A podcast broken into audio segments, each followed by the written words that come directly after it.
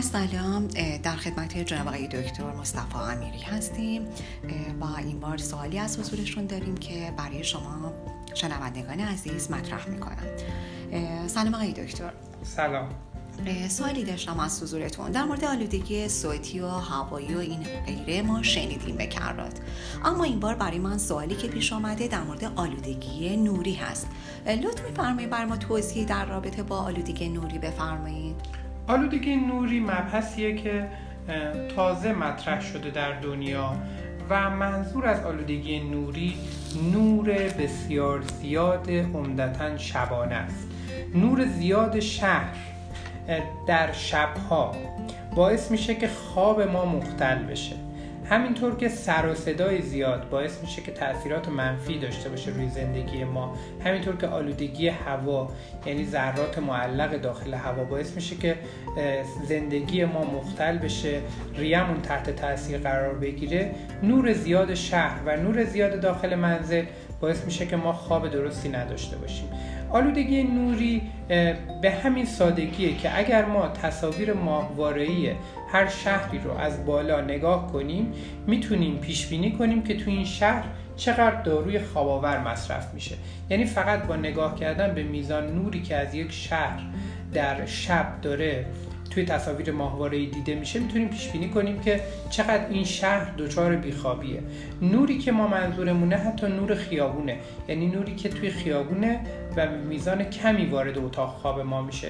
این هم می‌تونه مختل کننده خواب ما باشه. به دلیل اینکه بدن ما شبها باید در شرایطی قرار بگیره که علاوه بر اینکه محیط ساکت باشه و محیط تا حدودی سرد باشه دمای اتاق مناسب خواب باشه. علاوه بر اینها اتاق باید کاملا تاریک باشه. مغز ما شروع کنه شروع کنه به ترشح ملاتونین و در واقع خواب ما کیفیت مناسبی داشته باشه. در صورتی که آلودگی نوری زیاد باشه مغز ما ملاتونین کافی ترشح نمی‌کنه و به دنبال اون دیرتر خوابمون می‌بره.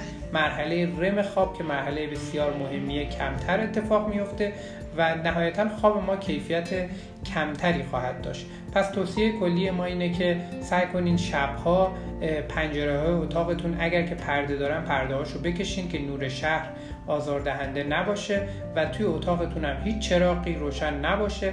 ترجیحاً چراغ خواب هم روشن نباشه. یعنی نور اتاق صفر باشه.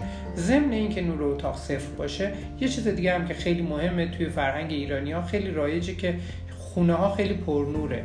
یعنی یه جایی که خونه نورش یه خورده کمه ممکنه افراد بگن که این نور چشمون رو داره اذیت می‌کنه. در حالی که نور شب باید نور کمی باشه. اصولا نور خونه در شبها باید نور خیلی کمی باشه.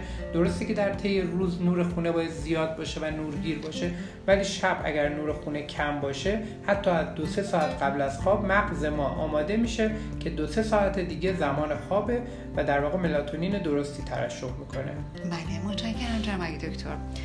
متشکرم.